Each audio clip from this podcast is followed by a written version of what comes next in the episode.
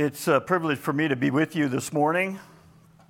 I find this to be one of the most singularly difficult places to speak uh, for a number of reasons.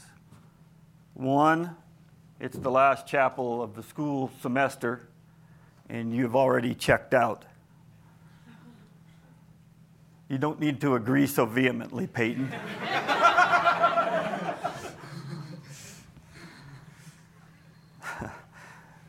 Two, the majority of you in this room, I don't really know that well.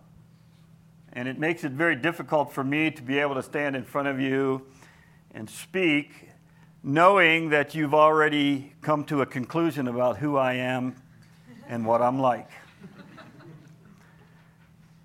Three, we have new administration in this room this morning that don't know me very well.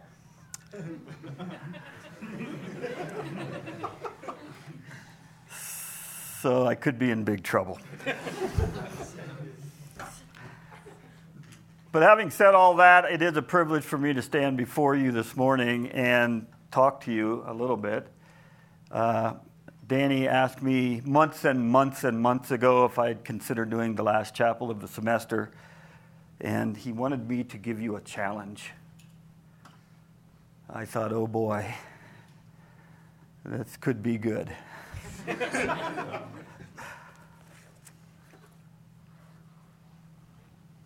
I heard you, you know.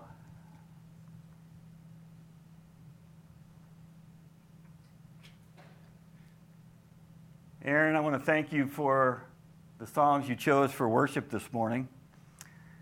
And as I stood back there, scared to breathe one word of it, I listened to you.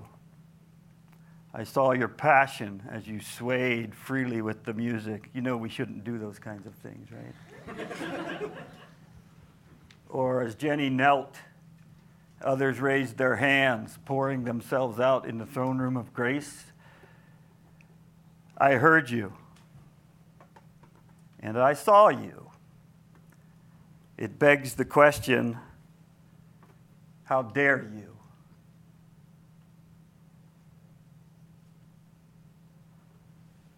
I fear that some of you sang those great worship songs just because it was trendy. And it sounded good. My question is did you mean it? Give me Jesus over everything else? Are you serious? Did you sing it? Did you mean it? Behold our God. Nothing can compare. Nothing? If we were to go around the room right now, you could all give me at least one thing that can compare. Or the last one all glory be to Christ. It caused me to ask this question of you Would you be happy with that? All glory to Christ. Would you be happy with that for the next 5, 10, 15, 30, 50 years of Christian living? No recognition, no pats on the back, no good jobs would you be happy with that? I heard you. Did you mean it? I hope so, but therein lies the challenge. Because you don't know me all that well, I want to share with you just a brief uh, snippets of my story, if you don't mind, before I share with you uh, the most important thing I think I want to share with you this morning. I was raised in south central Pennsylvania. I grew up in a home with a Christian mom and dad. Uh, mom and dad took my brother, my sister, and I to church regularly Sunday school, Wednesday evening, Sunday evening, Sunday morning. And uh, that was kind of the routine of my life. At the age of 16, I was in grade 11. That's Canadian for 11th grade. My mom asked me as I arrived home from work one afternoon, I was 16 years old at the time, Hey, do you want to go to church with your dad and I tonight? There's a special speaker. In the middle of the week, are you kidding me? And I began to kind of uh, throw a fit and become very angry. I'm never making my children go to church when I get to be a parent and just storming through the house and all the while changing clothes and getting ready and walking out the door with mom and dad. And that evening in April of 1973, I gave my life to Jesus as my personal Lord and Savior. It's been quite a journey so far. April of 1973, that's a lot of years ago for me. If I'd have known then what those years would have included or would have been asked from me because of that relationship with Jesus, I'm not sure if at that moment I would have given my life to Jesus. Uh, it's been difficult. If you haven't experienced difficulties of life yet, good for you, but I'm not sure where you're living. As I finished high school, I thought I should do something with my life, and so I went to Bible college a year out. And Danny was correct. That wasn't just a humorous story he alluded to. After two years, I was asked to leave Bible college, not to come back. And it, for me, it was an authority and submission issue. Uh, and I've struggled with that issue all my Christian life. I'd like to think God has given me some level of victory in it that I don't look like I did then as I do today. During my years at Bible college, I began to be keenly aware that God was at work in this world. And my passion for missions began to grow, particularly my passion for Native Americans and Native Canadians. Never having met one, I grew up in an area of the United States where pre European contact there were hundreds of thousands of native people. And we lived way out in a rural area, and I would regularly find artifacts, arrowheads, hand tools in my growing up days that caused me to have this kind of a romantic idea of what native people were like, but I'd never met them and I didn't know anything about them. But as this passion for missions and what God was doing in the world became conjoined with my always interest in Indian people, there was this great conflagration as they met head on and I began to realize that God was wooing me into ministry in that direction. My wife and I met during my second year of Bible college. We got married between my third and fourth year of Bible college, and just in August celebrated our 40th anniversary. And it's a, been a great, great experience to be married to the same woman for the past 40 years. If I could tell you that every day has been heaven, I'd be lying to you. It's a chore, it's hard work being married, but I couldn't think of anybody that I'd rather work at it with than my wife. Pretty cool. My wife and I are involved in ministries of several different kinds, one of which is with the organization called North American Indigenous Ministries.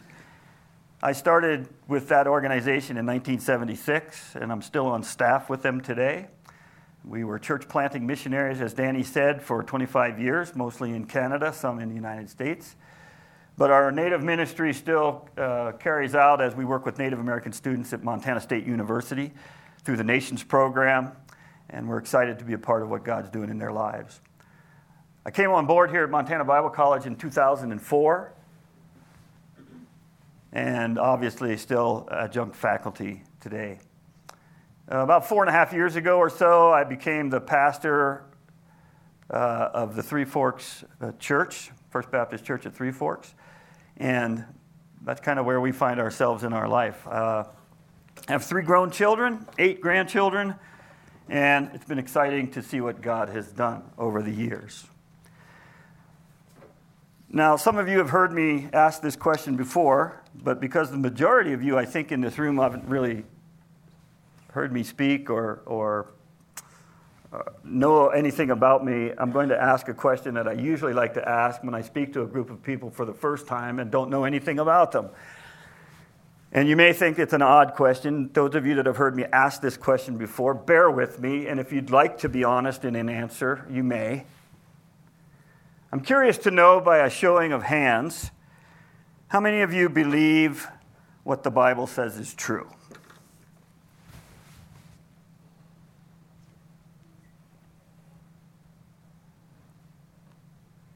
Wow. Okay. Those of you that have heard me ask this question before know what's coming next. I'm not sure you quite understood my question. Let me rephrase it. From cover to cover, without question, you see this book as the ultimate truth for your life, and you believe it, every word of it. Now, let me see your hands. Worse than you singing those worship songs this morning that I heard you sing, I have now seen you raise your hand. And you've put yourself in an extremely precarious and awkward position in my book, partly because I will hold you to this. If you do, then now it is time to either put up or shut up. You understand what I mean? Because some of you have been playing games with that answer to that question.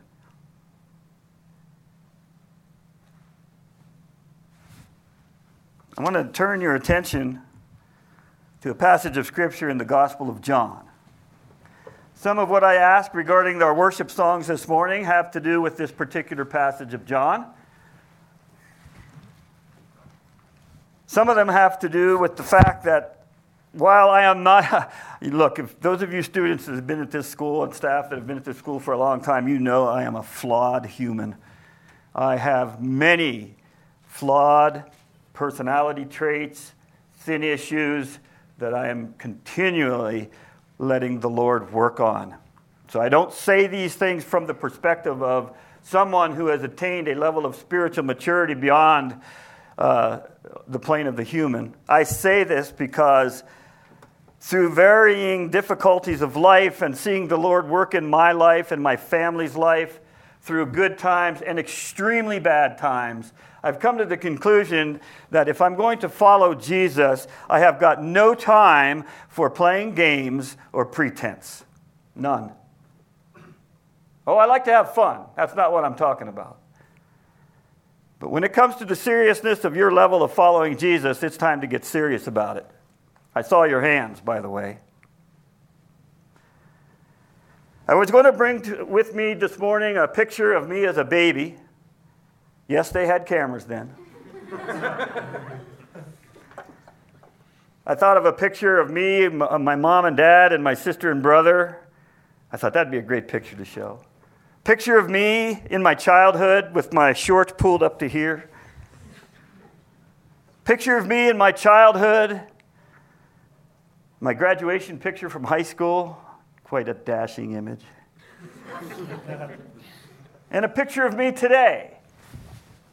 And I'd like to line them all up here and say from birth to today.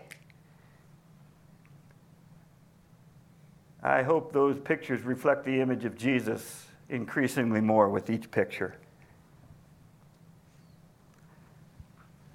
The lesson of the last five years for me in my spiritual journey has been this more of Jesus, less of me. More of Jesus, less of me. The account of John chapter 3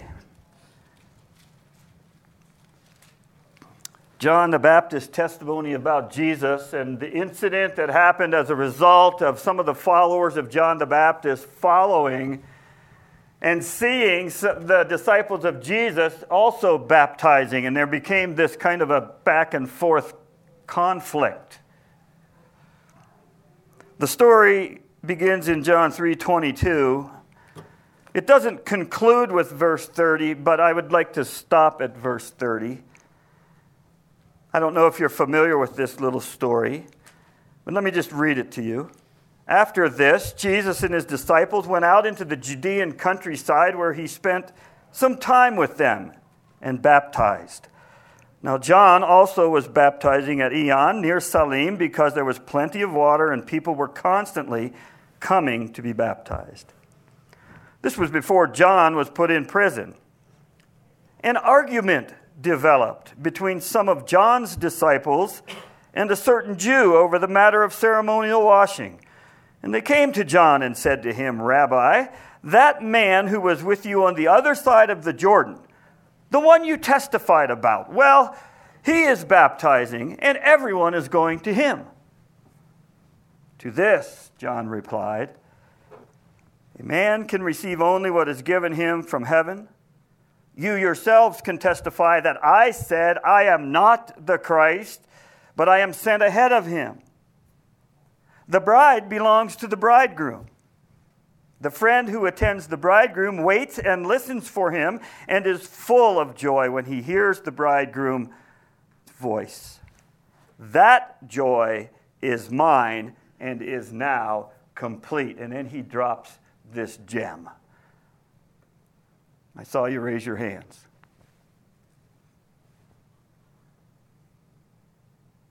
He must become greater. I must become less. How you like that? That's the challenge I'll leave with you today. Jesus must increase, I must decrease. However, you want to say it, whatever version of Scripture you might have. So the question is after 16 weeks of being at this school, for those of you that are new here, after a year or two, for those of you that are returning students, and for those of you that are sitting here in administration and faculty positions, here's the challenge Do you look more like Jesus today than you did at the start of the semester? I've been accused over the years of a lot of things. One of which is some a student told me last year, you're just so dramatic. It's like, yeah, I like that. I don't think I can be any more dramatic than to focus on the, the, our attention on this question. Do you look more like Jesus today than when you started here? No, no, no, no, no. Let's just back that train up a little bit.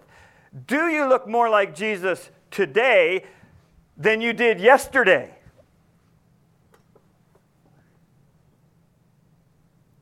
What areas of, our, of your life have you given up more of today that you held tightly to yesterday?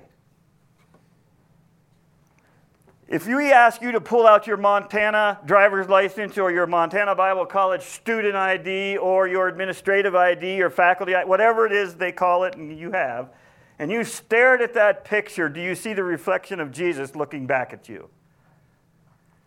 More than you did yesterday.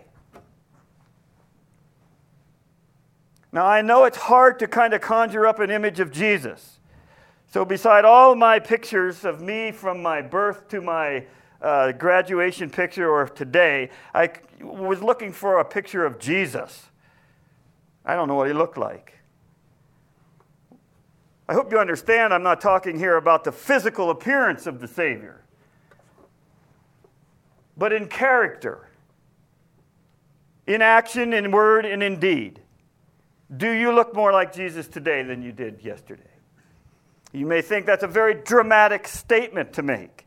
This was, the, this was at the crux and the heart of John the Baptist as this argument raged between he's taking more people, he's got more followers, he's baptizing more. What about you and yours? His response is Jesus is here. I'm happy with that more of Jesus, less of me. Sometimes I believe with all my heart that Christianity is just a trendy thing for a lot of Christians. I have three 30 something year old children. Great kids. Despite my efforts to ruin them, they've turned out really well. Great families, great marriages. And yet, sometimes I think the generation that they find themselves a part of kind of has made this following Jesus thing a bit of a trendy thing to do. I don't want it to be trendy for my own life. I want it to be a reality. More of Jesus, less of me. Let me ask you in regards to six things in particular. Can you say more of Jesus, less of me? Do you look more like Jesus in these areas than you did yesterday? I don't know. It's worth a question. How about this one? Unconditional obedience. I could make a strong biblical case for unconditional obedience, not just to the Word of God, but this concept of biblical submission to authority. Some of you uh, see me only as the creepy blonde haired guy that sits in the big, big blue chairs when you walk into church every morning, glaring at you. Right? But I'm not so sure when they changed quiet time from 7:15 to 7:45. Now you may think, don't get legalistic on me here. Has nothing to do with that. It has to do with unconditional biblical submission to authorities placed over you. And how you respond to human authority that is biblically placed over you is a great indication of how you respond to the authority of God Himself in your life. Pay attention. More of Jesus, less of you. How about love for your brothers and sisters? You love your brothers and sisters in Christ? Anybody want to raise your hands? Yeah, one of you do. That's good. Oh, Devin does. Only if they're skateboarders. you get the idea. Look, I'm, I'm, I, yeah, okay, here's the dramatics coming out in me. But boy, this is serious business because I don't see anywhere that paying attention to what Scripture says being true is an optional thing. It's not. And that's how I think we become more like Jesus and less like who we want to be. Love for brothers and sisters, the exhibition of love, the outward acts of benevolence and kindness driven from an inward emotion that can only come from a relationship with the Father. How are you doing with that? Some of you are about ready to step back into an environment over Christmas holidays, and boy, I'm telling you, some of you sitting in this room right now are dreading it. Because either your family atmosphere is going to be something you can't stand to be around, your home is broken. Your friends are going to try to get you to be involved in stuff that you shouldn't be doing. You won't know how to respond when you get out of this Christian greenhouse effect here and have to exhibit Christ like living on your own. No one is there. Love for brothers and sisters in Jesus Christ. More of Jesus, less of me. How about this idea of personal agendas? Do you know what I mean by personal agendas? Sometimes we think Christian living, while we give verbal recognition to this concept of nothing can compare and all glory to Christ, as long as that fits into my personal agenda, I'm all for it. But as soon as that steps outside of that, we become much more resistant to it. Personal agendas do nothing for helping us look like Jesus. They don't. Personal recognition. Do you want to be recognized for that which you do? Do you aspire to greatness? I.e., people know who I am and what I do? Everything from, I don't know, leading a worship set to being able to teach a Sunday school class? Is it important to you? Or are you satisfied, as I said before, all glory to Christ?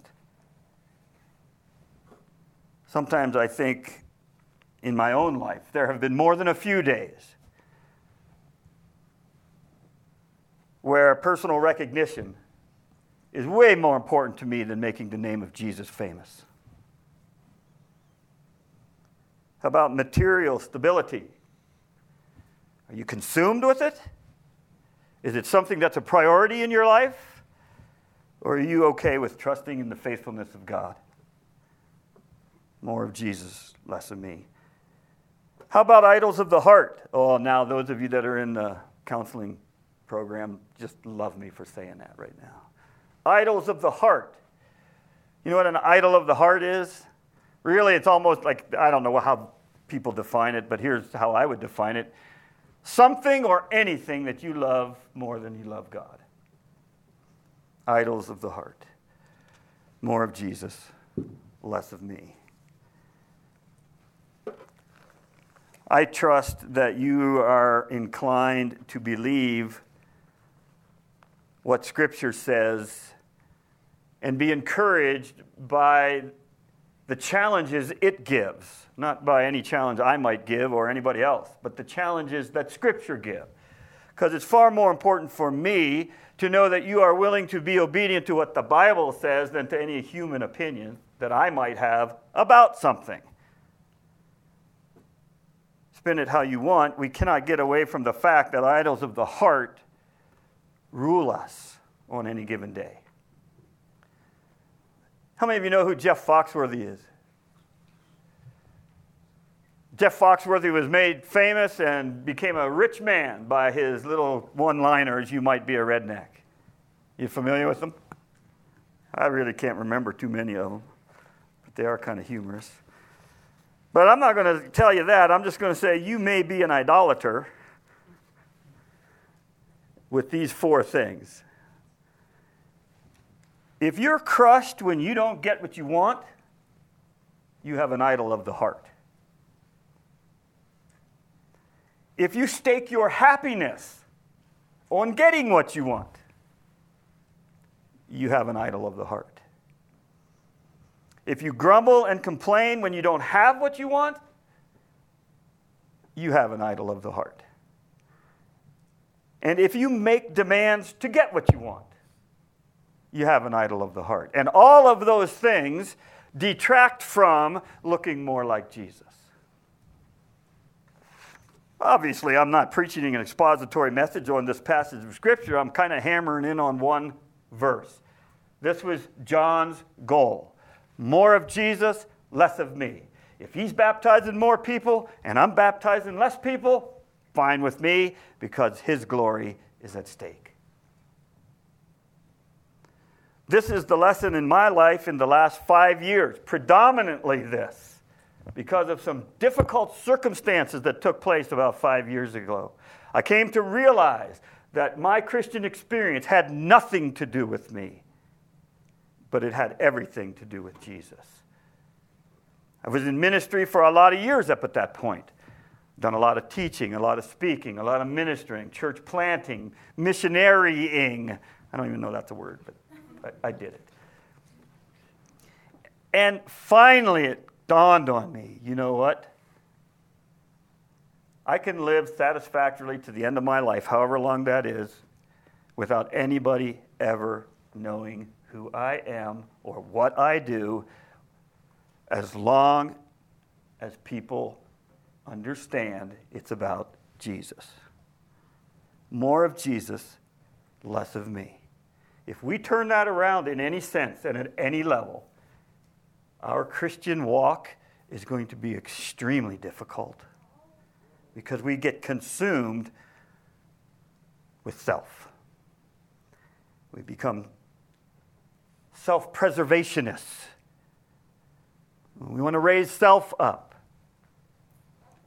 We believe everything society and the world has to tell us, but I assure you of this the only thing that matters, and I know I'm only focusing on one little verse in the entirety of Scripture, but I think I could make a case pretty strongly that this one little verse, more of Jesus, less of me, is a predominant theme throughout all of Scripture. And if your life exhibits anything less than that, a reordering of priorities is very important for you at this time. So, as you get ready to head out for this Christmas holiday, wrapping up this semester, and I encourage you to finish as strong as possible. And you go home, get refreshed, or get challenged, and you return, if that's God's will for you, that you come back to this school looking more like Jesus than you do today. See, that's the great thing about it. You don't have to be here to see this happen in your life. It can happen anywhere as long as you're walking with Jesus and keeping Him first. There's my challenge for you this day. I trust God will use His word, not my words, in your heart to accomplish His purposes for His glory. Father, I want to thank you for the opportunity just to share a few stories, passions of my heart, because they are important, not because they're important to me, but because they're important to you. And my prayer is that all of us, no matter what the circumstance of life is that we face, no matter what daunting task may lie ahead, no matter what joy and happiness you bring in our life, our prayer would be more of Jesus, less of me. In his name I pray. Amen.